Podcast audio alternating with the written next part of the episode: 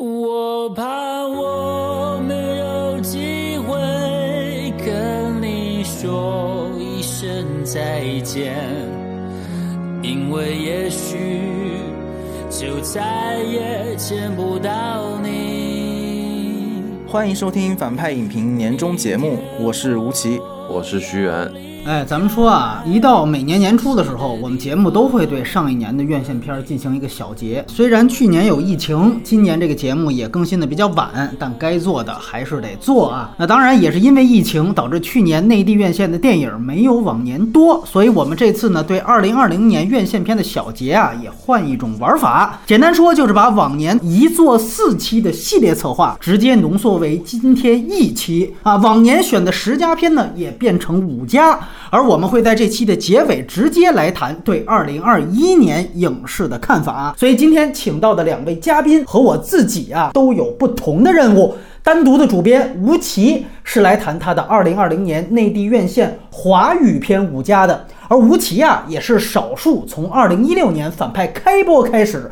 每一年都会来反派的老嘉宾了。而请到枪稿的主编徐源。是请他来谈引进片的五家，而且徐远也会更深入的参与到我们之后的策划节目。今天呢算是个热场，而我自己呢今天不谈我的五家片，而是对二零二零年的院线片呢做一个查漏补缺。因为去年我们更新频率没有往年那么频繁了，有一些电影啊在上映的时候，我们因为各种各样的原因就没出过节目。今天呢，在两位穿插着分享各自佳片的同时啊。我也说一说去年没谈过的重要电影，那你就理解为今天我是来集中串联几个耳旁风的就可以了。那我自己的五家榜单已经和其他嘉宾一样，把文字版都贴出来了。还是像往年一样，我们尽量邀请了去年一年来过长节目的大部分嘉宾，然后根据他们的选择呢，计算出了一个总榜。当然了，有个别嘉宾朋友没办法完整凑出片单，我接下来呢也会穿插着给大家口播一下。当然这里啊还要更正一些失误。当时做投票的时候，因为比较仓促，我们把2019年就已经在院线点映，而且也被选进2019年主播十佳榜单的《别告诉他》又误入到了2020年的投票里了。那当然好在最后他的得票呢也没进前五。而这几天呢，我们再让嘉宾们选择佳片的时候，就更正了这个情况，所以不用意外，下文是看不到。别告诉他的，那已经说了挺多的，赶快让我们开始正式的环节，还是倒序的顺序，就先请负责引进片的徐源。来谈谈第五名。第五个呢，我排一个《悄悄兔》，这是电影院复工以后，我带着小孩一起看的。嗯，其实这片子拍的确实挺幼稚的，我看完实际上也不满意，不管是技法呀，还是色彩啊，还是就反正各方面都不算是什么好很好的电影。但我感觉相比起给小孩能看的电影里头，它还算是一个有思想的东西。就因为我带着小孩去看嘛，他九岁三年级。他能看完，而且他能受到一点启发。我认为，就是他也知道一些历史了，但他对这些东西他不是很懂。相反来讲，这个戏他实际上他能影射到我们当下。我儿子接受的这个正统的学校教育，实际上我都能担心的感受到，就是实际上是越来越强化对他们一种所谓的民族主义的这种培养。他是非常漫画和夸张式的表现这种东西。如果一直继续下去的话，会是什么样的结果？看完以后，我就可以跟他讨论，实际上他就会稍微对很多事情有一个两面的观点了。包括仇恨呐，包括对战争的这种热情，因为小男孩都想打打杀杀的。嗯，我很难想象我带他看《辛德勒名单》，以他这个年纪，但是看这个他还能看，他也比较喜剧，上里头也有很残忍的东西，他妈妈就被吊死了什么，但他又拍的比较不那么血淋淋的，也是一个比较轻巧的方式，就把挺沉重的事情说出来了。与其我让他去看一个好莱坞的超级英雄电影，我觉得这个东西可能对他来说更是我愿意给他看的。你说很难拍吗？中国人拍不出来。哎，这个我觉得还挺有意思的，乔乔的异想世界。然后我们听一下华语片方面第五名，来，吴奇有请。可能今天我说的这个，可能更多的就是带上了我自己，一个是主观的偏好，一个就是对二零二零的很多现实的一种感知。第五个我选的是《曲水月在手》，《曲水月在手》整个在我的朋友的圈层当中和整个市场上的表现，肯定也大大的。出乎片方自己的意料。这样的一部作者性很强，然后其实进入有一些难度、长度也非常不友好的文学纪录片。当然，市场表现它的好和商业片的好不是一回事儿，但是它。变得那么可见，我觉得这个事儿本身就带给我们很多信息，值得我们去研究和追问。然后我自己选到他的原因，第一个当然我比较熟悉陈传新导演，采访过他，所以我读过他的书，看过他的摄影作品。然后他其实是一个从法国学批判学派，我就比较理解他拍纪录片的一些艺术的手法和他自己的那种个性的特征，看这个就很愉快。再看一个你熟悉的导演的手法。另外回到说现实，比如说像叶嘉莹老师他的那个诗词世界，其实离我们这些人挺远。我们肯定是离所谓的西方现代学派更近的。借由这样的一个导演的手法来拍一个诗词世界，这件事本身也很有意义。这个信息通路也很值得我们再去研究。然后最后一个原因就是，二零二零我们会发现很多这种左右的二分、非黑即白的逻辑。当一个特别明确的二分法出现的时候，其实会让很多问题变得更难讨论。我觉得这个电影里面用了很多暧昧、破碎的东西，比如声音和多重画面的重叠。其实他把那个信息就压到很碎或者同时出现的。我觉得那种信息的呈现方式要优于简单的去描述一个特别伟光正的诗词大师的一生。这种逼迫你去仔细的看他所有信息，并且去选择你觉得有趣的那个部分，这样的手法本身是一个提示，提示我们做一些复杂的信息的处理，而不只是说简单的立场的表态。哎，行，那接着你俩的话呀，我也先传达一个这个陈丹青老师去年比较喜欢的电影啊。陈老师呢，去年也来过我们《燃烧女子肖像》的那期节目，但是他呢，其实没看太多的院线片，所以呢，谈不上出一个正式的榜单，只能我代为传达几个他比较喜欢的片子。引进片方面呢，他只看了一九一七和《心灵奇旅》这两个，他都很喜欢啊，而且跟我说呢，尤其喜欢一九一七，而这俩呢，正好也是我们听众投票的前两名。可见啊，反派的听众和陈老师的口味是非常接近啊，非常接近。那华语片方面呢，他最喜欢的是万马才旦的《气球》，然后他觉得《风平浪静》也不错，然后一秒钟呢也是有让他感动的地方。而这三个电影呢，也是在投票里选的比较多的。尤其你们看最后的统计，《气球》和《一秒钟》啊，也是几票之差，但是都在票选的前五名。那么这个是陈老师这边的情况。不是正式的榜单，就是在这儿分享一下。然后，因为我啊，第五名的华语片选的是这个《除暴》，而且当时这个片子我们是没出节目的。就这个片儿啊，其实很仙儿啊，它看似是讲我公安干警除暴安良，带有主旋律色彩的这个警匪片儿，但其实王千源演的原型人物啊是这个文强，就是后来说官拜重庆司法局局长，但是很快就在震惊朝野的这个重庆打黑之中被这个博王搞死了的文强。这个在这个《除暴》上映的时候呢，也有很多。国人谈到这个背景，包括阿祖演的这个悍匪，在这个临死的时候跟文强说：“以后你要禁不住诱惑，你也会死。”然后一语成谶。哎，十年后文强死之前呢，又跟抓他进去的王立军说了类似的话，同样是一语成谶。那当然了，这些都是影片的背景，他没有明着拍出来。但是因为除暴这个原型人物，他等于早就已经臭了，等于就很难得的给到了这个片子极大的做戏空间，让它稍微不同于其他的国产警匪片。这片子最大的特点就是这个匪啊，比警察聪明。所以它这大尺度也在这儿。大家想想，现在一般一涉及到警察破案的这种国产片儿，那哪能允许说这匪徒事儿事儿想在警察前头，对吧？包括说几乎每次打劫都能够成功脱身，影片到后边还狸猫换太子来把咱们这个警察给骗过去了，真正抓着真凶都几年之后了。那你说这些怎么能拍出来呢？你都可以说它是源于。毕竟那波追凶的警察是这个文强带领的吗？就没什么不能黑的。原型人物他就已经倒了，因为这个原因就出现了这么一个匪强警弱的国产片，这是他的一大特点。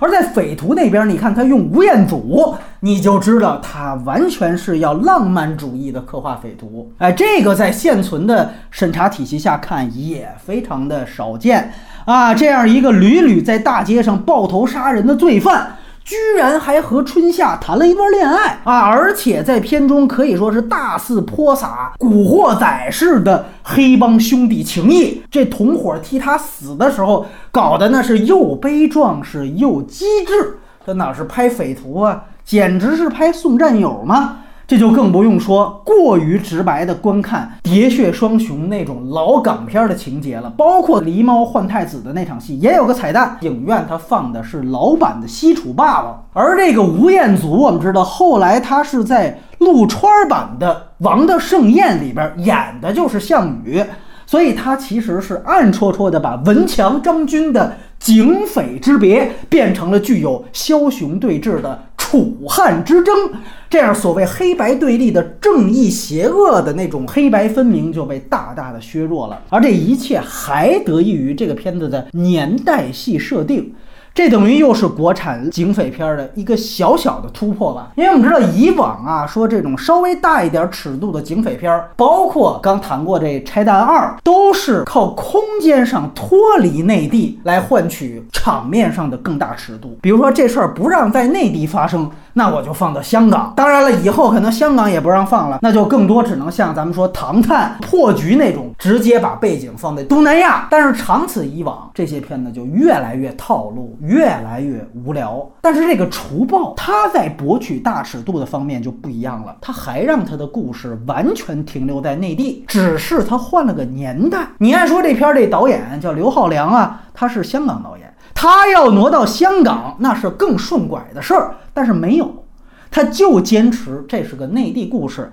啊，你仔细看，其实它放在广东了啊。这样的话，阿祖说粤语也行嘛，只是年代他换了一下。那一上来，咱们看就是这盼盼熊猫的雕像，这是九零亚运会的这个吉祥物。哎，明确这等于是个九十年代初的内地的这么一个环境。这一下呢，比那些发生在境外的架空的警匪片儿立刻就接地气儿很多。不仅说是那些什么传呼机呀、录像厅啊那些道具的东西，更重要。它可以直接去描绘九十年代大陆那种荒蛮时代的社会氛围。你包括我最近哈还看到一个特稿，写什么九十年代一个东北悍匪团伙强奸了一个女教师，然后带她一块上路，在全国各地杀人越货。包括警察最后怎么从这个女教师的暖心之举上打开一个这个突破口，破获了这么一个惊天大案。包括咱们说传说当中什么东北乔四爷什么之类的，总算在内地的电影里头有一个能把天涯论坛里边那种匪帮传奇在内地。能拍出来一个像模像样的片子了，所以这是一点不同。而另外一点就是在审查上啊，虽然说它在空间上没跟内地拉开差距，但是它在年代上拉开差距了呀。所以你在审查那边，人家主创也可以说，哎，九十年代嘛，那确实是乱，对吧？十八大以前，对吧？那都没办法跟咱们现在这个盛世相比。所以这个思路颠覆了以往我们说以空间换尺度的常规操作啊！当然了，这篇执行上还是有很多问题的，什么剧情硬伤啊，包括春夏的人设，那都是槽点，这个无需多言。当然了，最后我还是要说一个更大的问题：你终归去分析它的这个案例，还是一个特例。你按说它从市场效果来说，票房非常好，但是不得不说。这是二零二零年一个特例，包括我们说电视剧里边什么隐秘的角落，可能电视剧那边总结常常被提起的一个项目，大家都觉得哎呀真牛，是吧？感觉去年这一年好像看起来不怎么样，但是电影里边能拍文强，电视剧里边能拍隐秘角落，哎，似乎这么一想，不是一片死寂吗？其他的同行你拍不出来，好像也应该无地自容一样。但是，请你们去看看我刚才说的这俩所谓突破性质的影视作品，它的总后台是谁？都是韩三平啊，对不对？所以这就是今天我说咱们这年终总结，我开篇就要谈这篇的一个原因。就这个现象，其实长此以往存在于中国的这影视界，但是到了这两年是有愈演愈烈的趋势。就是什么呢？我们称之为这叫开挂过审。就这类电影电视剧啊，在一切从紧的这个文化大环境之下，只能是特权公司、特权主创才能碰，才能拍。人家拍出来送审的时候能开外挂，你其他人能吗？这是除暴它自身有类型片的突破，同时这个突破又暴露了行业冰冷的现实。来，我们继续第四名引进片这边走着。第四名还是一个偏儿童少年的一个片子，嗯爱尔兰的叫《初恋这首情歌》，挺小清新的啊。是实际上这个导演他前几个片子都看过。这个片子其实也很早了，它是二零一六年的电影，只是去年才上。其实它也有一些很套路化的东西，尤其教会学校那种繁文缛节啊，但没关系，这个实际上可以理解为是一种现代童话的一种描写方法。这种小清新，它本身确实是让人挺愉快的，不要指望从里头读出太多期待优质电影的那些东西，什么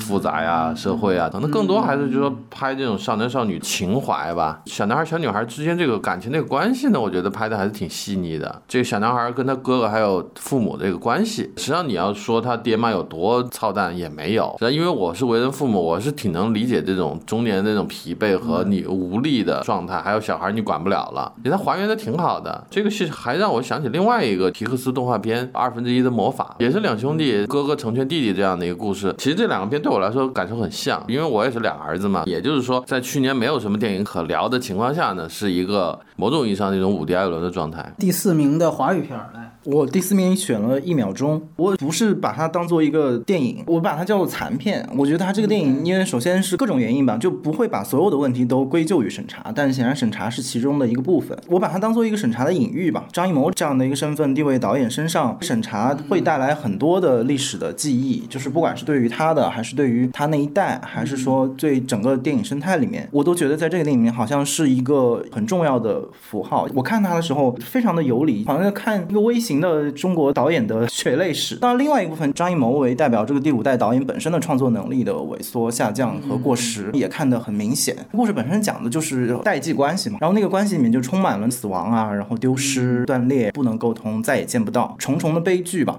就我觉得他这个戏剧本身的结构，就和刚才的那种场外信息就不断的呼应，所以我看完之后就是那种难受，不是在于说我看到了一个好导演的烂作品，还是一个烂烂导演的好作品，而是就是你就一声叹息吧，就是你会觉得这一代的电影人也好，或者是今天还在拍电影的电影人也好，他面对的历史，面对的那个现实，其他国家的创作者们是不是也要面对这个东西呢？他们会拍出什么样的东西？就是这这些问题就全部上来了。就是我特别期待未来，当我们可以去非常直接的谈论很多事情，然后去研究这些导演他们会怎么样像那个考古学家一样去发掘这个导演身上的他的特质，就他们会怎么看待张艺谋这样的导演在。二零二零年拍出的这一部《一秒钟》，我相信他们会重新去看待这部电影的价值，它一定会具有比如文献上的、文物上的、考古学意义上的价值。我觉得这个价值是经历了二零二零年之后会变得非常的重要。这个电影构成的这个前后的这样的一个现象有代表性，并且值得未来我们继续去讨论。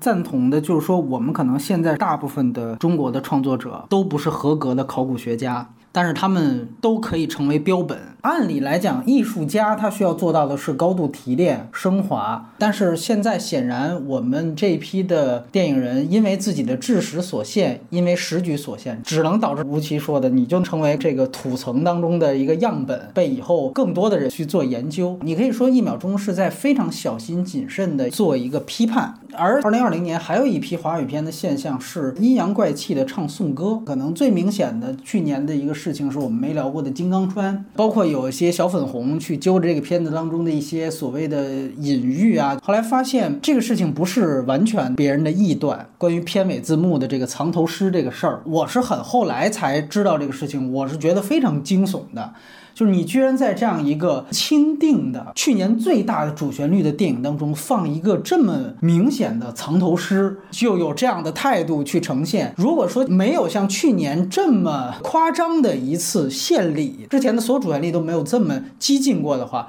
那可能这种春秋笔法，这种阴阳怪气也从来都没有这么大胆过。就你可以去看一下《金刚川》后面的那个演职员表，它实际上是通过了几个片中的人物，有一个叫郭造，然后一个叫蛋炒面。一个叫石头，完了下面紧接着是三娃子，完了最后是老陆啊，它其实连起来呢，其实就是国家重走蛋炒面的老陆。就是说你在这样的一个巨大的一个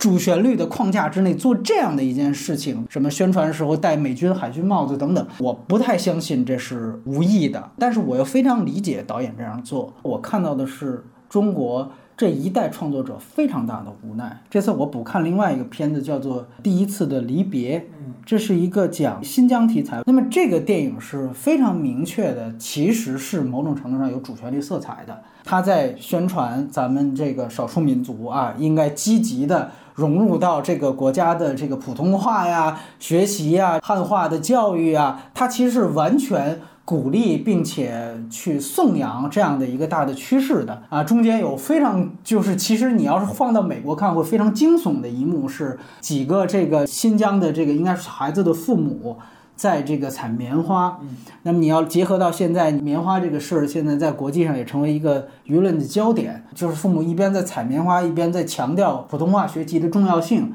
毫无疑问，这些全部都是主旋律电影的通常的套路。但这个时候，你会惊讶的发现，孩子在一边采棉花的时候，他穿了一件。维尼熊的衣服，你不知道这些所有的画面、零星的点缀，这种藏头诗，它真的是不是一个我们的过度解读？包括我们刚刚聊过的《拆弹专家二》其中的标语等等。但是我想说，从《拆弹专家》到《金刚川》，再到《第一次离别》这样的片子，你会发现他们在唱颂歌的时候。看似的不情愿，这些其实是二零二零年非常大的一个现象，它不是一个孤本，这似乎可能是目前也是可能未来几年中国电影还有点想法创作者仅有的几条路，一条就是可能吴奇在一秒钟里面总结的这条路，小心翼翼的批判；还有一种就是我本质上是主旋律，但是我里面有我。就所谓打引号的阴阳怪气的部分，为什么我说前者更好一些？就是我其实很好奇，你后者你作为一个主旋律项目输出的时候，有多少人会看到你的暗藏的这些密码？就即便是拆弹专家，可能是这里做的最明显的，但是我觉得大部分人可能都还会把它理解为一个除暴的那么一个故事。因为我看了第一次别离，然后你说到的那种就是在第一次离别啊，第一次离别，对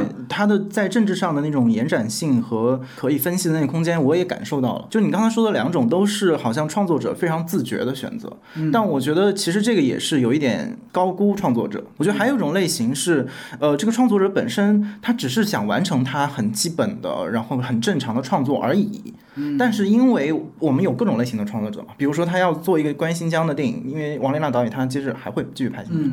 那个时候其实你带出来的那个现实是本身是没有办法去完成主旋律所要求的那种剪裁的，所以我觉得还是环境害人，就是在这样的一个高度的，好像有一个很强力的权力的意志的这个情况之下，他就要求你去做出很多人为的剪裁，所以他其实很多我们觉得那种解读也好，其实是被这个环境所逼出来的。感觉你刚刚讲的这种所谓阴阳怪气的这种东西啊，有可能是过度解读了，很有可能并不是创作者的自觉，其实就类似于文字狱一样的，而且确实做这个事情也没有意义。我觉得他们费很大的功夫去做这些事情，然后最后如果做出来被曝光了，还自己会很危险的话，我觉得得不偿失。而且就你讲的这东西是传达不下去的，对，它是传达不下去的，所以它其实是留给后代看的。其实就是那句话嘛，大家都是要上史书的。你拍了的电影，其实都作为影像都是有文献价值的。我也认同吴奇说的，我们现在的观影状态跟观影心态也已经扭曲了，跟我们的电影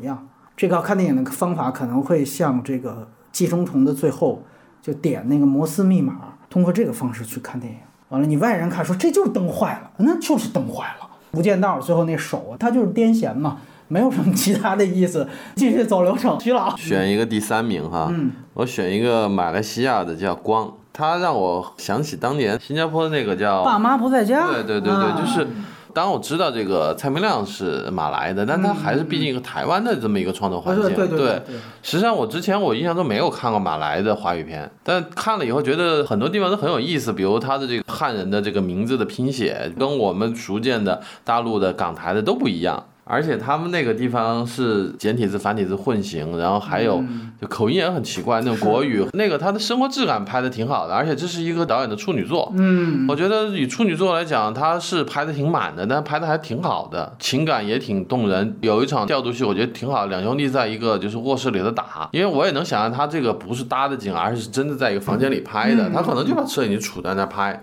这一场我就觉得拍的特别触动人心。本身也是一个真实的人物原型嘛，是他他跟他兄弟的一个故事。因为我们对什么新马泰这些东西的这个认知现在是特别少了。以前我们对港台文化是仰视的，连带的新马泰多多少少也是跟港台有关系。而这些年我们这个国家特别强横以后呢，港和台我们都已经是是踩在脚下的那种心态了，新马泰就更好像更远了。对这个戏有两个地方喜欢，第一个就是拍的不错的这种文艺小片，自闭症的题材，就是一部与人类似这样的一个，但是它其实比与人拍的要残忍，嗯，更暴露这种生活的真相。第二呢，就是说它让我感受到了一个挺有意思的，就是说华人的这个区间，它比我们现在平常习惯的这个大陆的这个区域是广阔的多，包括饮食文化呀，包括他们这个书写啊，包括他们的口音，这是我们以前了解很少的。我们一年能进几个新新马的电影呢？能看到就还可以了。徐老提到这个话题特别重要，在我们这一期的这个金马十年当中，我们会单独批出一个板块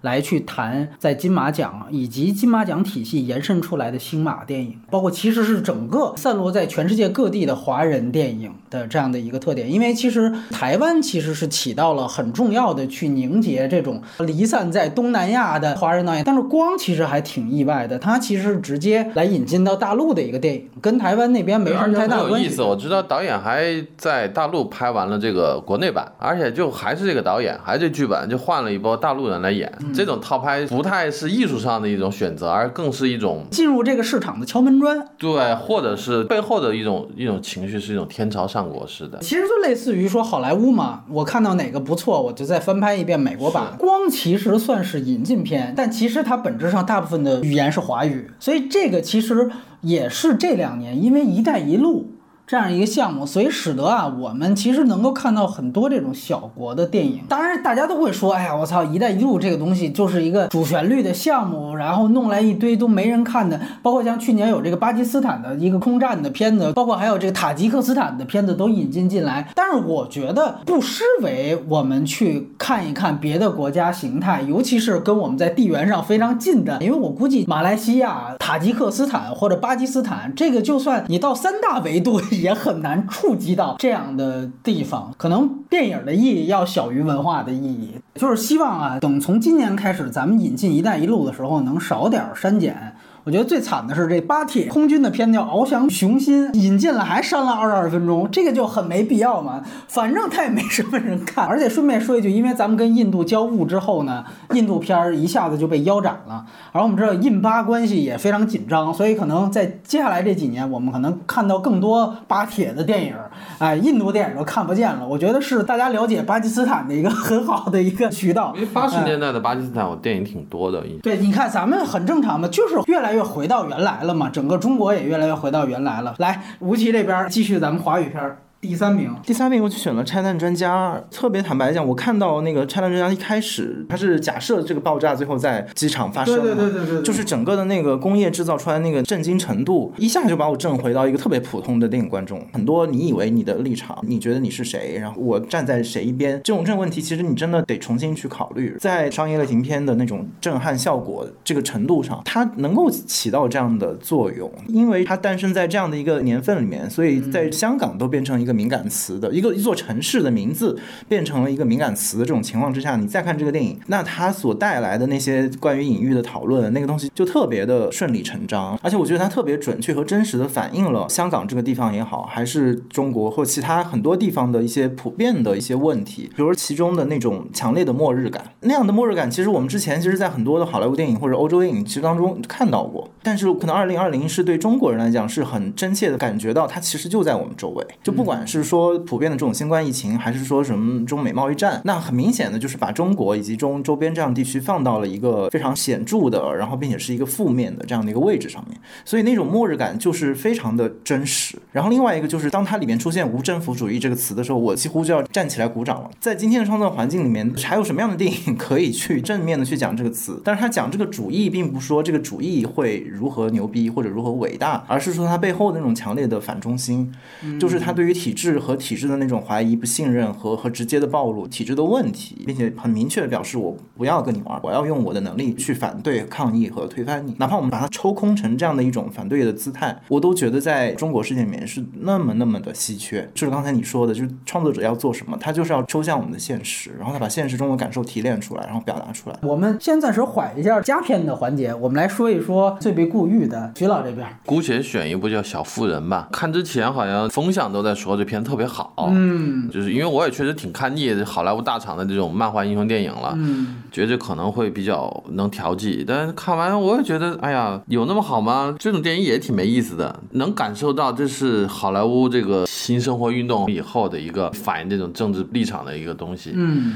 而且他还做的比较巧妙。他又用了一个所谓文学名著啊这样的，对对嗯、还是拍的比较伪善。主角他其实之前他挺义无反顾要离开家，后来又义无反顾又回来了。他到底为什么当时要走呢？我离开这个家里的这个心理是什么呢？我回来的心理是什么？这拍的特别浮皮潦草。就这些女孩好像她们有独立意识，但其实你又说不清楚这个独立意识是什么，还是那种真善美的那种东西。说到底，而且这里头有一个挺虚伪的东西，说他们家隔壁有一个特别穷的小孩，最后都饿死冻死了，然后我们去看望他，但你又觉得那个东西它不是真的关心人家，是一种姿态一样的东西，一种表演一样的东西，然后最后人家小孩什么饿死冻死了，也就听之任之了。这个东西我不知道是原著的问题，还是说这个电影的表现的问题，还是说它也跟你讲的也是种藏头诗一样，创作在里头有一种反讽在里头，包括最后这女孩还是得收获爱情什么的火车站，但她好像拍的就是说这个情节有可能是真的，有可能是假的，反正你怎么解读都可以。但这也是让我觉得就是挺伪善的地方。就推推到第二层，就是我对好莱坞创作的一种不满意。我们找不到九十年代那种时候，就哪怕是简单粗暴的动作片的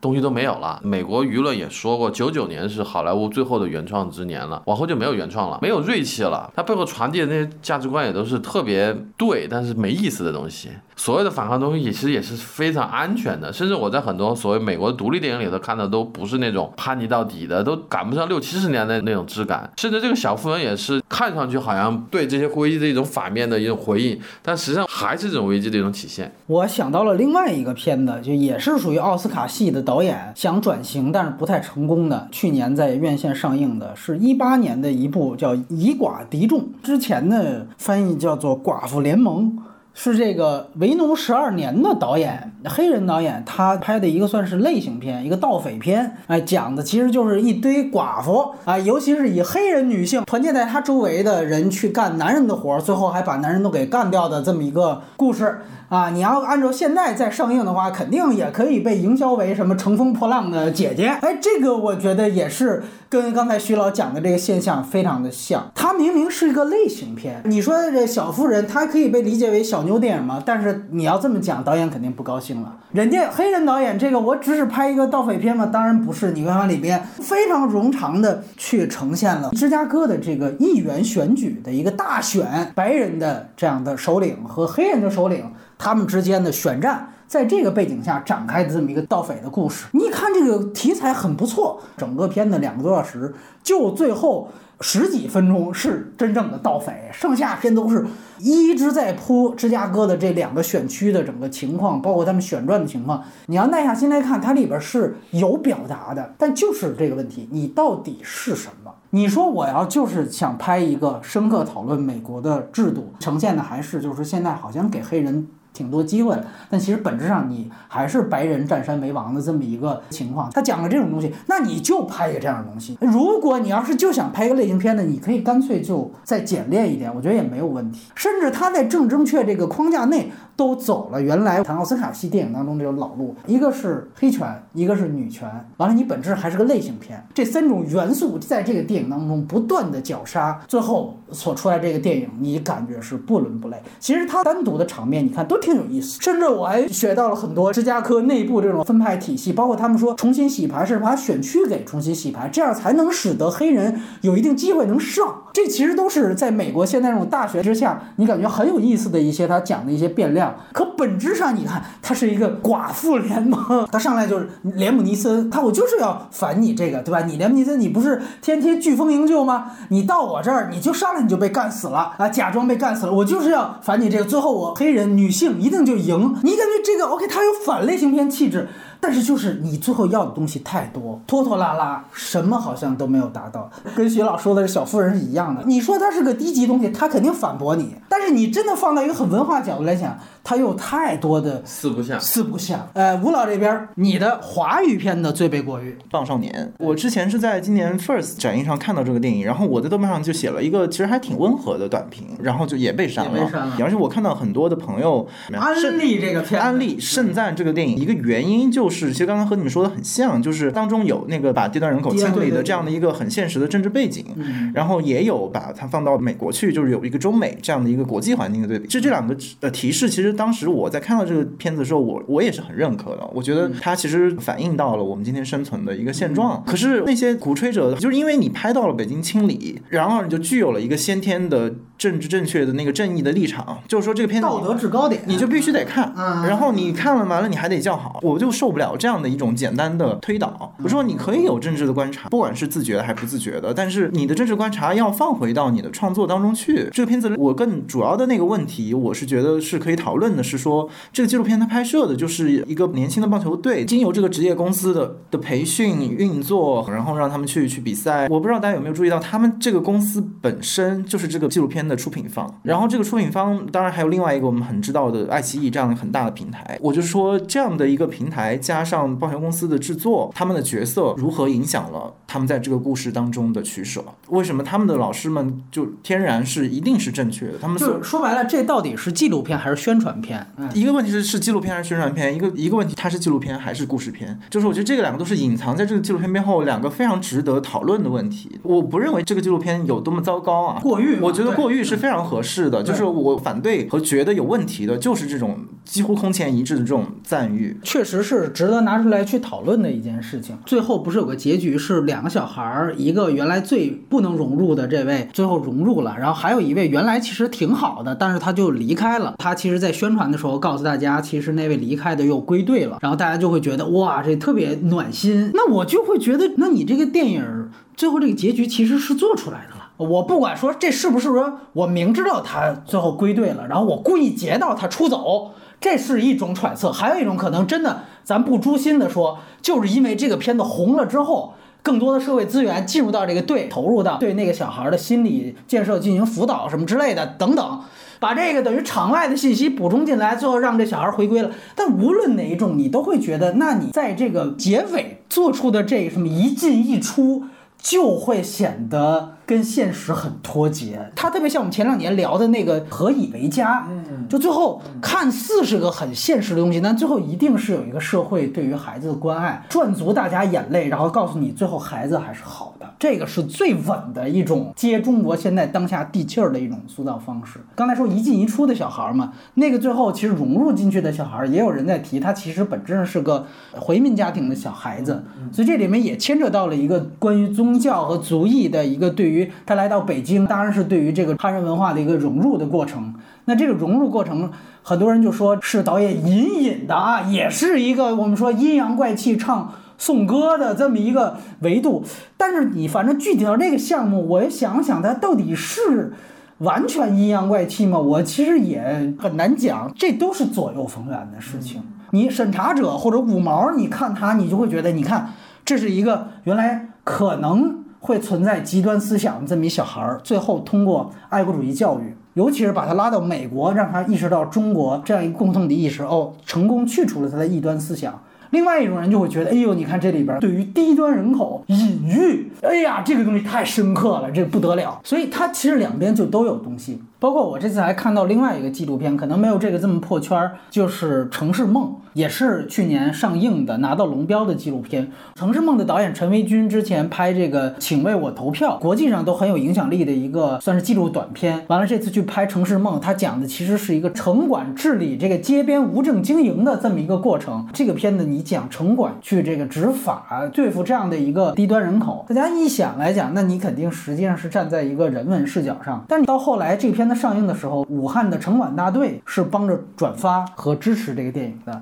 所以这就是也我提到的这个去年整个这个现象，就阴阳怪气唱颂歌。城管大队看，哎呀，你看这个显示出了我们城管对于低端人口的仁慈。关爱。但另外一方面，我们说从里面，哎，你看又讲哎呀，这里面又谈到了城管管理措施，还是以服从为主。他最后确实也揭露出来一定的现实，所以这个东西其实都是在内耗的过程当中，使得整个电影艺术属性被贬损。他一定拍完这整个的纪录片之后，他要说，哎呀，最后。城管还是帮忙去给清理掉的无证小贩，给他们了一个几万块钱的一个新的打造的一个水果摊儿，类似于一个报亭的那个房子，都是城管出钱，然后选址给他们去接纳的。看完之后，你会觉得这要不是一个能上院线的纪录片团队，拿着机器去既拍城管又去拍小贩，那最后这个结局能是这样吗？我不是说去怀疑说这个纪录片的导演一定是在给城管大队拍宣传片，就像吴老也不是一定在说帮少年就不再为他们歌功颂德，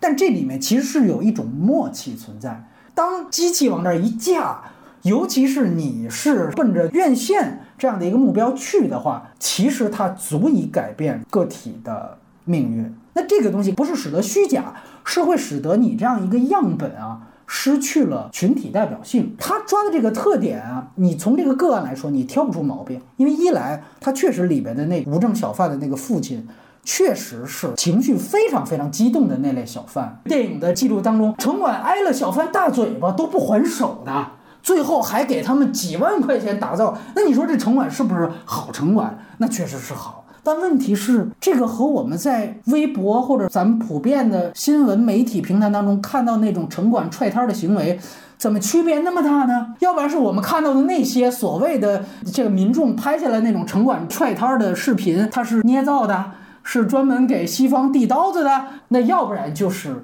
你拍的这个样本早已经脱离了中国的现实情况。原来为什么咱们说中国地下纪录片牛逼，是在于。他们是没有这个可能去有一个更大的发展的。我就看《城市没收》，我就想到原来《罪与罚》，它讲的是边防啊抓一些那种偷着去伐木的人，当中其实就出现了刑求。我就问你说：“我操，你这怎么拍的？”他说：“很简单。”他说：“骗啊。”他说：“当然了，先得处哥们儿。我处哥们儿的期间拍的东西，我就没往上放。”处了两个月，哥们儿，人家跟你混熟了，而且天天放一个摄像机，人不在你旁边了。完了，到时候他只会跟你说一声，他说：“哎，你把这摄像机关了啊，我们要干点事儿了。”他就啊，关了，关了，关了。其实他不关的。其实他最后，实际上这个它是一个地下纪录片，所以没有任何问题。那你想想，如果他去这样去拍一个城管大队，那拍完之后你要到上映的话，之前一定要过审的。你这种哪怕你偷拍项目你放不上去，所以这个项目就不成立。所以他最后一定会变成颂歌，这就是我们现在的创作者越来越尴尬的地方所在。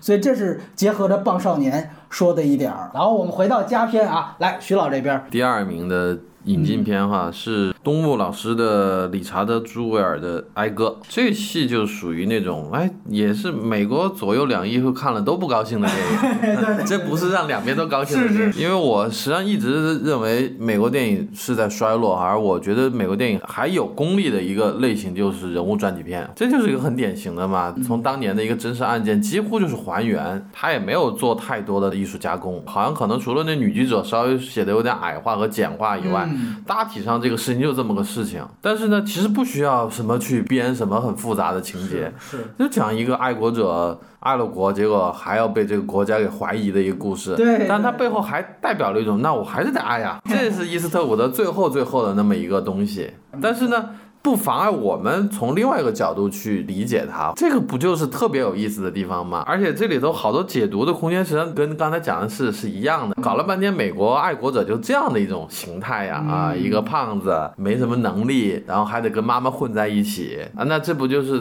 有可能的那个川普的支持者那个形象吗？没错。然后那个律师又代表什么呢？新闻媒体界又代表什么呢？这个东西它确实是一个切开美国这个病理样本的一个切片，关键是伊。斯特伍德真的都已经九十岁了，他还能每年一两个一两个拍这些，你说这片子很伟大吗？谈不上，技法高明吗？也不高明。他一辈子都是拍这种电影，但是你会觉得，哎呀，这样的一个创作者太了不起了。他几十年如一日这么拍，也不整什么复杂的结构啊，就是扎扎实实的拍。这是个二零一九年的电影吧？对，我们在二零二零年的中国荧幕上看，就感觉这个在二十年前的电影吧，像是就就各种质感都像，但是其实挺好啊。我还真挺愿意看二十年前那种质感的电影，而不愿意。看现在的美国那种就各种炫技的和没有营养的电影。这一个电影还是代表了很多伊斯特伍德以往电影的一些东西，包括前几年也引进过《萨利机长》啊什么的，对就是很小的事情拍的，哎，嗯拍的就是特别有趣，实际上它都是真实案例嘛。没错儿，没错儿。而且它其实，在整个我们的投票当中，其实非常的靠前。而且我觉得这样的电影会越来越少。说白了，这如果不是伊斯特伍德，可能其他人想操作这样一个项目，在现在好莱坞的机会会越来越少。现在基基本上给这种白男主角正面的塑造他这样的片子会越来越少。现在基本上偏重，是刚才我提到寡妇联盟的那种偏重于女性、黑人。我相信在接下来这个民主党上台之后，这个空间会进一步的压缩。二十年前会诟病好莱坞有保守的一面，但是现在。瞬间就这十年完全完成了洗牌，这样的电影会完全成为少数。如果他在今年这个时候上，我相信它起码在中国影响力和它的票房应该会好很多，因为刚刚发生了国会山的冲击事件，就像刚才徐老说的，那大家一定会好奇为什么会出现这样的事情。那冲进国会山到底是什么样的人？然后伊斯特伍德告诉你，哎，其实就是这样的人。他们其实也是觉得自己是很爱国的，然后也是希望能够捍卫这国家是什么的。但是在另外一派里面，他们其实是叛国者，所以这个其实是不同于现在好莱坞主流的。这种用户画像，就是说反派也是人，对也有他的用处，或者说他的可贵的地方，而不是说因为他是那一党，嗯。啊被打倒的，他们就是就只是一些数字，只是代表了一种反动的东西。对它呈现其实就是里面也呈现主角很笨嘛，很多这样的人，他们也是因为美国的社会现实所导致了他们的知识是非常有限的。但是我觉得伊瑟伍德他最终想肯定的是朴素的爱国主义这件事儿，他会觉得现在很多人都漠视这个事情。甚至把它给有色眼镜化，那么他来去呈现这个事情，所以你会看到他很有意思，就是萨利机长到骡子再到这个理查朱维尔，全部都是白人男性，肯定东西都是一样的，就是我有这点朴素的爱国的东西。都还是孤胆英雄、孤胆牛是仔，就是我受了很多委屈，没错啊，你们不理解我，而且我可能是个大傻叉，但其实我还是个孤胆英雄。对而这也是我们美国之所以伟大的地方。而人说的挺有道理的。吴老这边第二名啊，可能有一个可以互相呼应的地方吧。第二名选的是八百，其实八百是因为波米喊我来我才看的，也属于两边不是很讨好，所以在它上映的那段时间，包括上映之前就是发酵的那样的舆论，其实就让我觉得我不过是想看一个电影而已，就是我不想去介入到这么多复杂的，就我一定要通过一个电影要来选边站，然后我来通过一个电影来解释，然后展现我的政治立场，太累了，我就想看个电影。我就前一阵子才把这个电影在看它，我觉得那个有一个感受和刚才说那个《拆弹之章》很像的。这个电影它工业的方面以及它在电影的各个技术环节所展现出来的专业程度方面是有说服力的。它开场可能几个镜头，包括跟着那个镜头的运动，因为它给了很多人物视点嘛，它一下就展现给你看，电影是说摄影机带着你去看见一个故事，看见一个人或者一群人，这其实就是朴素的电影主义。所以我觉得那个时候就很感动，就其实感动于是说一个专业的电影人的工作方式是什么样的。八百这个电影不要通过它场外因素，你就光看电影语言本身，你是完全能够 get 到电影专业主义这个东西。如果在一个正常环境当中，它没有什么必要去重申，就是你你就干这个的。但是显然中国电影不在一个这样专业的语境里面谈问题。然后另外围绕它的很多的场外的讨论，我们应该期待这样的讨论呀，他能够把这个讨论带进来，而且他不是以一个特别吊儿郎当或者是想投机取巧的这样的方式去，他仍然正正经经的给你展现了这么多人的视角。然后在好莱坞的语境里面，是像哀歌这样的电影会越来越少，那是他可能经历了自己的一个黄金时期，就是他已经有很多的佳作大师的出现之后，他经历衰落。我觉得那样的一个衰落是那个夕阳还是有点壮美的。可是，在中国这样一个一个环境里面，像八百这样的电影，它其实也在越来越少，这个事情就变得非常的，你说遗憾都太轻了。我们还没有过一个特别正常的那样创作环境了，然后类似正常的创作，它就被所谓的舆论也好，这样的场外因素，就给它压到一个很闭塞的环境里面。然后类似这样的导演，马上就得去转型做主旋律的电影。反正在这个方面，我特别站在创作者和导演的这一边吧。完了，咱们直接进入到第一名吧。非给一个第一名，我就给一九一七吧。其实不算是我多喜欢，但是呢，它是一个很电影的电影，嗯，而且呢，它又是一个其实还有带很强的一个游戏视角，它给你提示了某种确实好莱坞已经到了山穷水尽的时候呢，还是有一批人还是在想办法，我还是能从里头搞点新意思出来，嗯跟跟当年的《边境杀手》那片子我很喜欢。那一九一七没有那么新，但至少在这一年里头来讲，它还可以。它也确实把一个人物的生理上的一个心理上的这种两重的困境，包括这个一战的这个质感，它拍的挺到位的了。而且用这样的一个，也是一个新时代的新技术，加上一些传统的电影技术一起拍出来的，它很有噱头。嗯，而且呢，又不是好莱坞漫画英雄的那种东西，还是很严肃的在拍，就是还是以前那种优良电影的传统在延续。对我来说，可能更多是一种电影工业上的一种认可。选它有点无可奈何，因为我也不想选一个什么投名空缺，就是一个欠收年嘛。刚才提到这两个电影，《八百》是我们听众投票当中的第一名，然后与此同时，它也是最被过誉的华语片的第一名。这就是我刚才提到的左右都不讨好，但又左右逢源所造成的必然现象。完了，一九一七是我们引进片里面的第一名。呃，可能它有另外一个场外因素是，毕竟当时它在奥斯卡普遍被看好的情况下，他被《寄生虫》翻盘。如果他当年是奥斯卡横扫，可能大家会觉得过誉的这个票数就会更多了。毕竟没有，所以说反倒让他非常无悬念的成为去年引进片的第一位。还有一个问题想问徐老，你的排名当中没有《信条》？嗯，我是看了一下，好像大家评价也不也也太好，那么回事儿对，哎也并不好吧。而且其实我以前还蛮喜欢诺兰电影的，嗯他拍的也挺有种的，但这个电影不好看，呃，挺空洞的，他太强调他的技巧了。他某种意义上是一种诺兰电影的集大成者，嗯但这个集大成者本身质量并不高。就会有两种感受，第一种感受就是说，哎呀，这个电影拍的什么鬼啊？但是又一方面觉得，哎，你老娘还挺有种的啊，你还挺拍了一个挺忠于自己的电影，嗯。哎，这又觉得好像你又进步了。其实《信条》这个事儿到现在过去了几个月再看，值得分析的价值更大一点。现在大家都在谈这个去年的热词儿是内卷，它指的是一个行业或者一个产业在一个内部环境当中已经完全没有办法形成质变了。但是它会变得更加的复杂化，这可能是最原初的一个内卷的一个形容。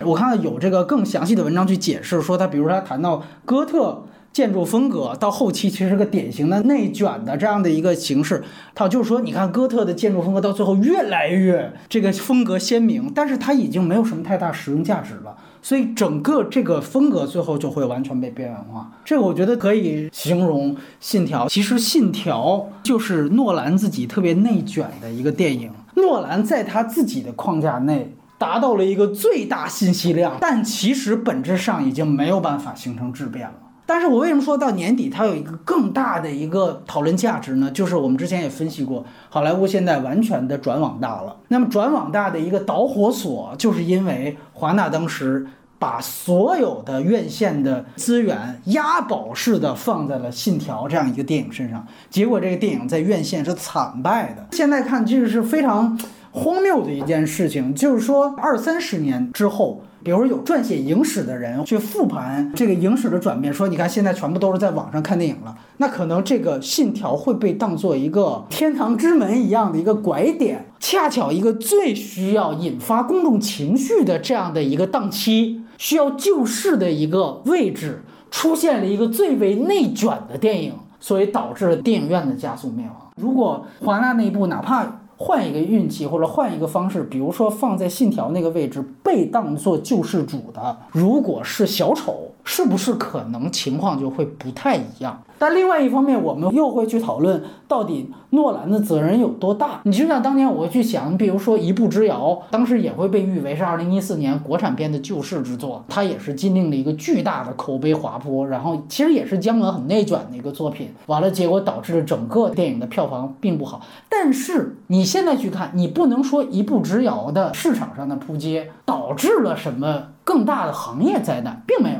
因为整个中国电影或者电影院。当时还在一个普遍向好的一个大背景当中，所以他的失败仅仅就是他的个案失败。你从作者角度来说，你都不能说他是失败，只是他跟市场不结合。但是信条就不一样了，它是这样的一个危难之极，被普遍看好为一个救世主，但是他不是，所以一切就变了。它是我们刚才沿着最早从一秒钟开始延伸出来的，几十年以后再会去看，甚至都可能成为一个标志性转折点的一个。电影。就你讲的，如果是小丑，也许电影院还能再活五年，但是一换了他，就本来还可以活五年的，一下阳寿就被耗尽了。对，放在很大的一个历史的一个纵深维度上讲，这五年不五年不重要，但是在我们所有置身其间的人来讲，这五年就很吓人了，甚至一年都很吓人。对，刚才我们也讲末日感，这二零二零确实给人一种非常强的末日感，所以这个确实就是说该着他了。对，这个末日之所以是末日，就是因为所有不赶巧的事情就赶巧在一起了，命该然，就是这个意思。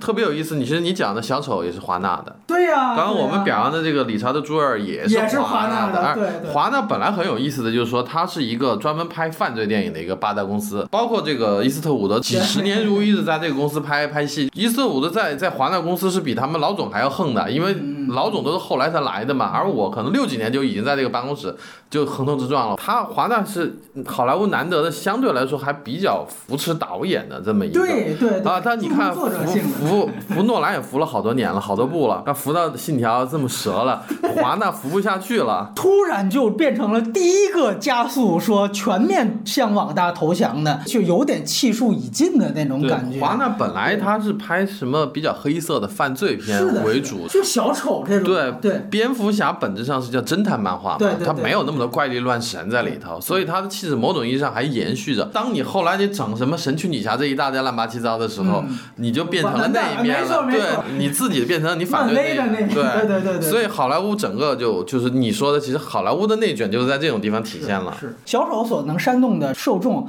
其实就是美国那批根本就不戴口罩的那批人嘛，他们只要档期互换，我真的觉得可能效果会真的不一样。哎呀，这说这些都马后炮了，来赶快揭晓吴奇的华语片第一名。对，第一选的就是《气球》，就是首先万马才旦导演整个的呃作者性，我觉得关注他一直以来的几部电影，我觉得作者性非常的显著并且一致。就是类似像这样的导演在国内其实已经不多了，而且在今天的这种院线的制度之下，还依然能把他的电影送到。院线去，不管他票房怎么样，就是他能够这个环节能够走通这件事儿，我就觉得非常的让我惊讶跟佩服。另外就是他电影当中电影内部他的那个电影形式，包括这气球当中整个故事的复杂程度和人物的这种群像的关系，我是觉得比他之前的电影是有有进步的。作者性又不是巨大的重复感，他还没有到内卷，所以就让我更加的期待了，就是更加的期待他未来会变成什么样。因为其实他气球里面的有几个故事或者故事的片段，在他的小说当中就写过。包括那些种羊啊什么，他都是专门有小说写过的，所以那个时候其实对知道小说的观众来讲，其实都是会增加有色眼镜，但是他还是依然说服了小说的读者，所以我觉得这个也是很重要。当然，另外一个角度就是，我觉得他和他的电影当中的人物的那个关系迥异于很多的华语导演，就是那种。体贴感就是他和人物的关系之近，而且这种近是男女老少他都能与之共情。他的电影散发出来这种魅力跟气质，经常会让我恍惚这是不是一个中国导演的作品。但那个同时是非常非常打动我的。在大荧幕上，在院线里面很少看到华语导演带给我这种类型的感动。万马导演或者是他的电影电影气质呈现出来一个很重要的提示，就是说我们把。场外因素考虑到场内这个事儿没什么不对的，就是电影或者内容创作本身就是这样的一个过程。但是现在不自然的一个事情就是很多的创作者把外部的意志，不管这个意志是来自政治的还是资本的，偷换成他们自己内在的动机，或者让人怀疑他其实没有内在动机。但是万马导演让我看到了就是什么是内在的动机。我觉得这个东西是在二零二零可能是最重要的一个提醒，就是因为外部的东西你控制不住嘛，但是你内部的节奏和你内部的。动机和你看世界的那个眼睛，多多少少你还是有一点点把握的吧。我就说，在这个意义上，我就很愿意把气球当做我的。第一，而且也通过这样的一个一个选择吧，就是去说一说我也很想说的这些话。我明白，就是因为这个片子，我们是一九年威尼斯的时候，他做首映的时候，我可能提了一嘴，但是其实在去年上映的时候，我们没有做节目。吴奇选在第一，可以延展的谈一谈，挺棒的两点。一点是在于所有的藏区电影、藏语电影第一次做到了一个，我不再以一个猎奇的藏族色彩、藏族文化标签作为。为第一卖点，完了使得它破圈，终于有一个电影去讨论一个女性她在她的人生当中所遇到的重重枷锁。当然，她同时也保有她自己民族的讨论，这个不冲突的。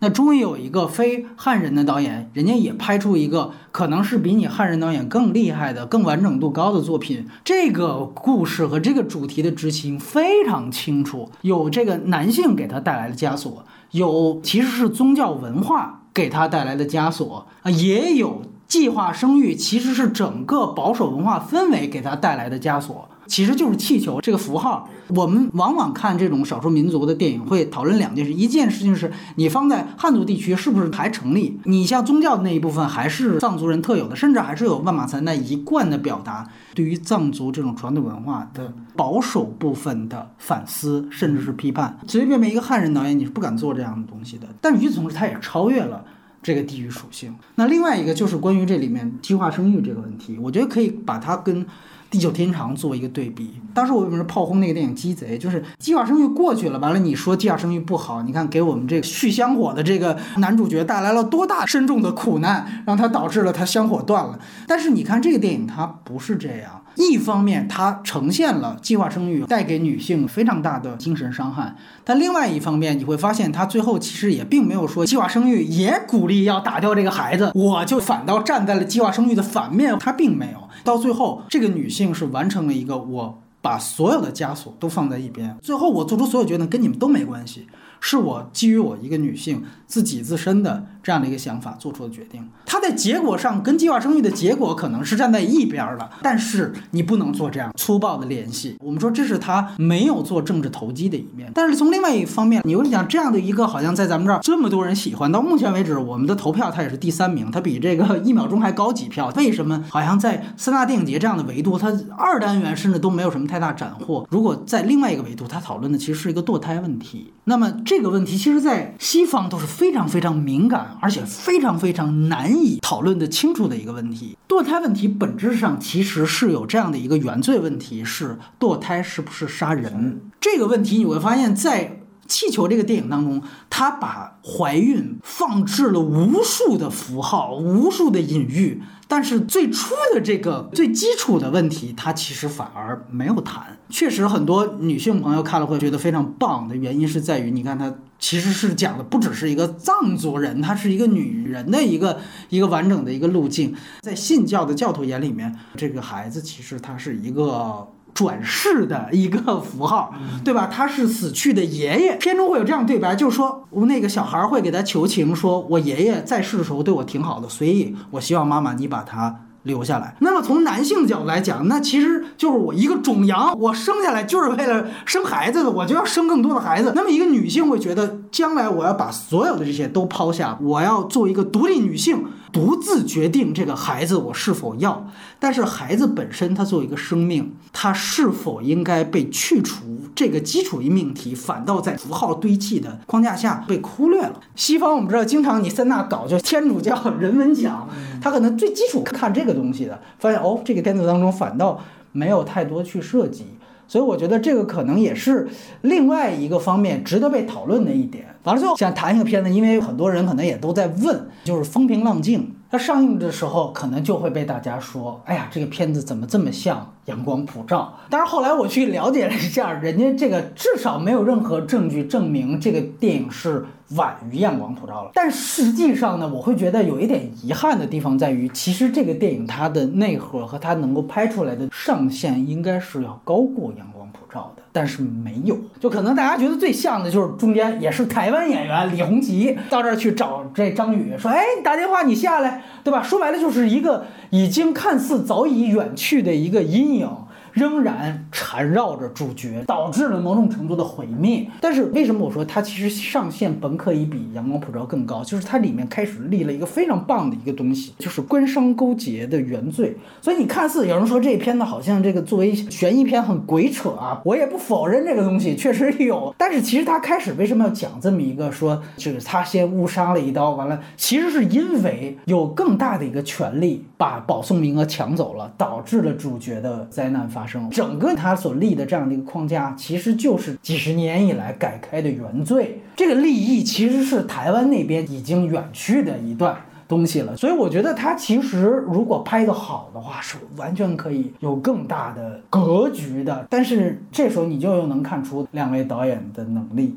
序幕能说的事情说了二十多分钟，完了还有一个就是大家普遍吐槽的东西，就是宋佳到底跟这个有什么关系？因为宋佳那段戏直接视角就变了，还回到家估计给他父亲有一段戏，他父亲老公安，老公安这个线最后得说纪委还是得给大家伸张正义，这又是大陆这边特色。整个线全部就都拖拖垮垮。创作者没想清楚他到底要拍啥吧？你到底是要拍一个文艺片呢，还是要拍一个那种韩国式杀人回忆那种片？这也是青年导演普遍想拍的一个东西。是是是。还是想拍一个确实，你干脆就是一个罪案故事背景下的爱情片，那就好多种拍法，他没有想好，然后都想弄，而且还有他自己一以贯之的那个叫弑父情节那些东西。然后我对这个片子的观感其实不太好，当然也也要承认，就是那个什么影像啊、影调啊这些东西还是挺达标的。但总的来说，我看完是真的是看得一头雾水。嗯，我也不觉得什么是个爱情片，因为有些人说那个爱情段落拍的还可以，看完我也稀里糊涂。你可以说这里面勾连一个关键词，好像是欲望。宋佳因为他的欲望，最后把张宇给留在了小镇，反而导致了最后张宇的毁灭，对吧？这一家的毁灭。但是你如果爱情片拍的如此浪漫的话，欲望在这里面就不是一个负面的词语了。他那送牛奶的段落又如此的浪漫。那其实又是一个很美好的东西，包括在这里面呈现的，好像就是说女性的一种主动的追求爱情的行为，那就是很值得颂扬的一种积极的情绪。那这和你整个主线的宿命的小镇最后被困在这儿的一个死局的原罪的改开的一个大的宏大格局，不是一个方向的情绪。包括之前辛玉坤的几部戏，他们都有一个共同特点，就是说先天的就把资本呐、有钱人呐定成有罪的。比如说同一年，我们都都知道这个寄生虫。大满贯嘛，就从有一次我就觉得这电影好就好在那个什么呢？他讲的就是富人一点都不坏，他越不坏，这个越糟糕。对贫富差距这种冲突越明显，让你知道这东西是无解的。是。而你这些中国的年轻的一代创作者，他特别喜欢把坏人设定的特别脸谱的富人。我承认，我们从新的社会心理里也能看到很多吃相难看的。嗯嗯。但但是我觉得现在的我们社会的焦虑是在于，马云告诉你九九六是福报哦。嗯，你要把这个东西拍出来，我觉得才是你高级的地方。而且你要说马云说的一点没有道理吗？如果没有这样我们几十代、四十年玩命的工作，那我们这个国家是怎么富起来的？不就是靠这个吗？但到了这个阶段了，你如果还讲这些事，你又又太滑稽了吧？打工的悲哀在哪儿啊？不打工就是说我真的都会认同，我得九九六，不九九六我就挣不了钱，我就实现不了我的价值。这个东西才是可能现阶段应该讲的。他这种二元的东西，实际上也是当下的一种情绪的反应，就是很多东西都是非黑即白的。而且就真的是很关键的一点是在于，他们又真的碍于审查。不敢把这个事情说透。你比如说风雨云，你看他用小宋佳一出来，我就知道，哎呀，这是风雨云，他的感情，他那个三角恋，那是绝对变态的。就这边婚礼，那边是偷情，他把这个做平行蒙太奇，这表达是什么东西？太明显了。但是反倒到风平浪静里面，好像你讲的东西也特别深刻，也是原罪这种东西。但是你是送牛奶，哇，这段爱情拍的好浪漫。你不是讲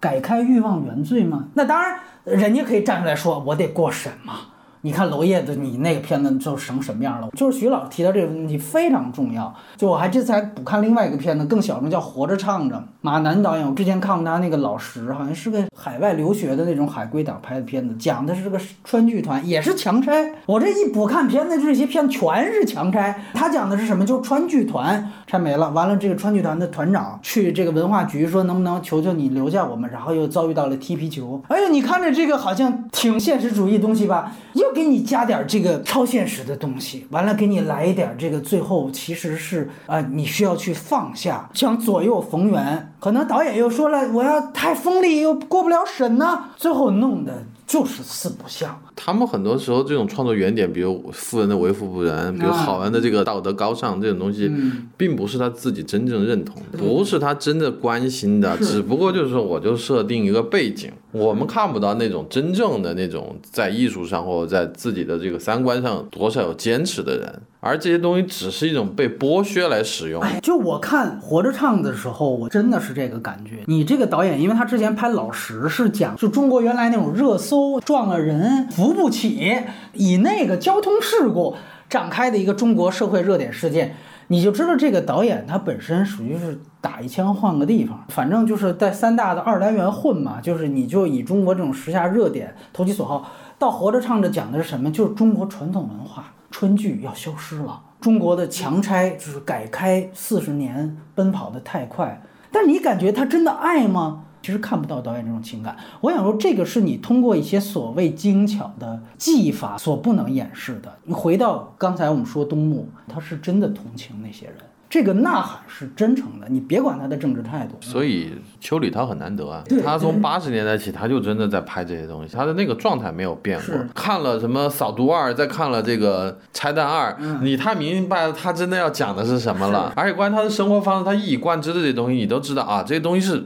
他是没有变初心的。没错甚至我们说吴京为什么能这么火？他确实是他真的他真诚的相信这对对些东西对对对，这是他的信仰，很重要。他真诚的拍出来的才能打动人呢。而我是觉得我们的太多创作确实不是跟你想表扬的那个东西或者你想传达的那东西是一致的了。嗯青年导演，他们其实已经是生活很优渥的一代，他们手上的资源或者他们的见识，其实要远比前几代好。但是是恰恰这样的东西，就让他们变得很难取舍。我也不能够完全认同他其实没有这个真心，但是真心太多了，或者真心掺假意，他们有的时候自己分不清楚我的真心和假意界限在哪里，因此也没有办法拿出那样的决断和那样的勇气去把他的真心拍出来。然后完了，当你要再去批评他的时候，他又说：“别，我是个年轻人，大家要爱护我们。”这个东西就让他们的作品变得很封闭，就其实就是别人没有办法参与你的任何对你的讨论，然后任何批评都被他们理解成一种来自前辈的敌意。这个其实就聊到我们接下来的一个展望话题，因为现在其实也已经在二零二一年了，就就是我也听说在这接下来的市场上哈，会面临着更大的一个情况，电影局钦定了一些项目，然后让现在所有的当红导演来分派，所以接下来可能会有大批量的主旋律电影会上马，就怎么看这些项目？这种命题作文，你真的很难有期待，因为我不是很了解这个派作业的方式，到底那个拒绝是不是可能，以及那个拒绝会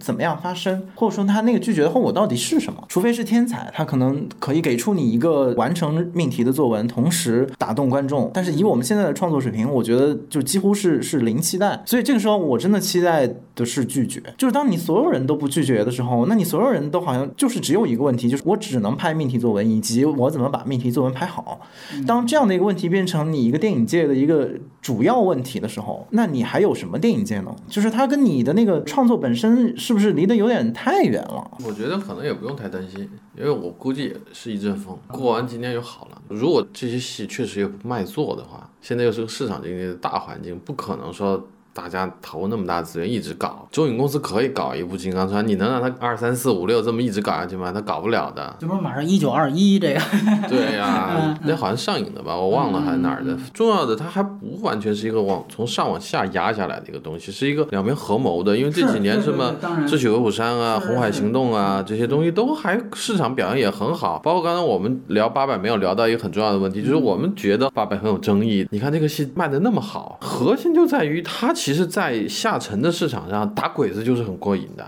普通观众根本没有去惦记那个是不是青天白日满地红还是什么的，所以这些是电影，我觉得未必没有市场。甚至一秒钟里头致敬的那个《英雄儿女》这一类的哈，其实你说那些电影不好看吗？也拍的挺好的吧？但我觉得它不会是一个很大的市场主流，也许可能是短期内的一个资源会在其这上头去集中。但你想嘛，即使是让徐克他们拍，他们一定会把它想办法类型化的。那你放宽了心态，你就当 B 级片看，是不是也可以啊？但是我确实也怀疑，经过这几年，一个是税务风暴，一个是新冠。观的问题，嗯，再一个就现在又是主旋律的这个资源的集中，对，这哎确实可能会导致我们这个整体行业会有一个小刹车。但我觉得前几年没主旋律的时候，就拍什么好片了吗？也没有吧。甚至可能就你讲的，类似像《除暴》这样的，因为我打的是公安部重大题材啊，或者这种的，反而我能在这个里头，我还能搞点东西出来。他搞不好是一种新的一种生路。徐老还是挺乐观的。我其实乐观不起来，是在于哪儿啊？就是你会发现一月份啊，就是你这一年的第一个月份刚刚过半的时候，你就传出来现在已经有四部电影就因为各种原因没办法上映了，然后还有两部是有明显的删改。除了咱们之前说过的《晴雅集》之外，其实大家可能都不知道还有什么《日不落酒店》，还有包括像梁朝伟那个《猎狐行动》，以及像《打黑风暴》类似那样的一个片子，就是这样片子其实全都莫名其妙的在一月份就突然就下架了。再加上我们现在已经都很多人在讨论的《极魂》，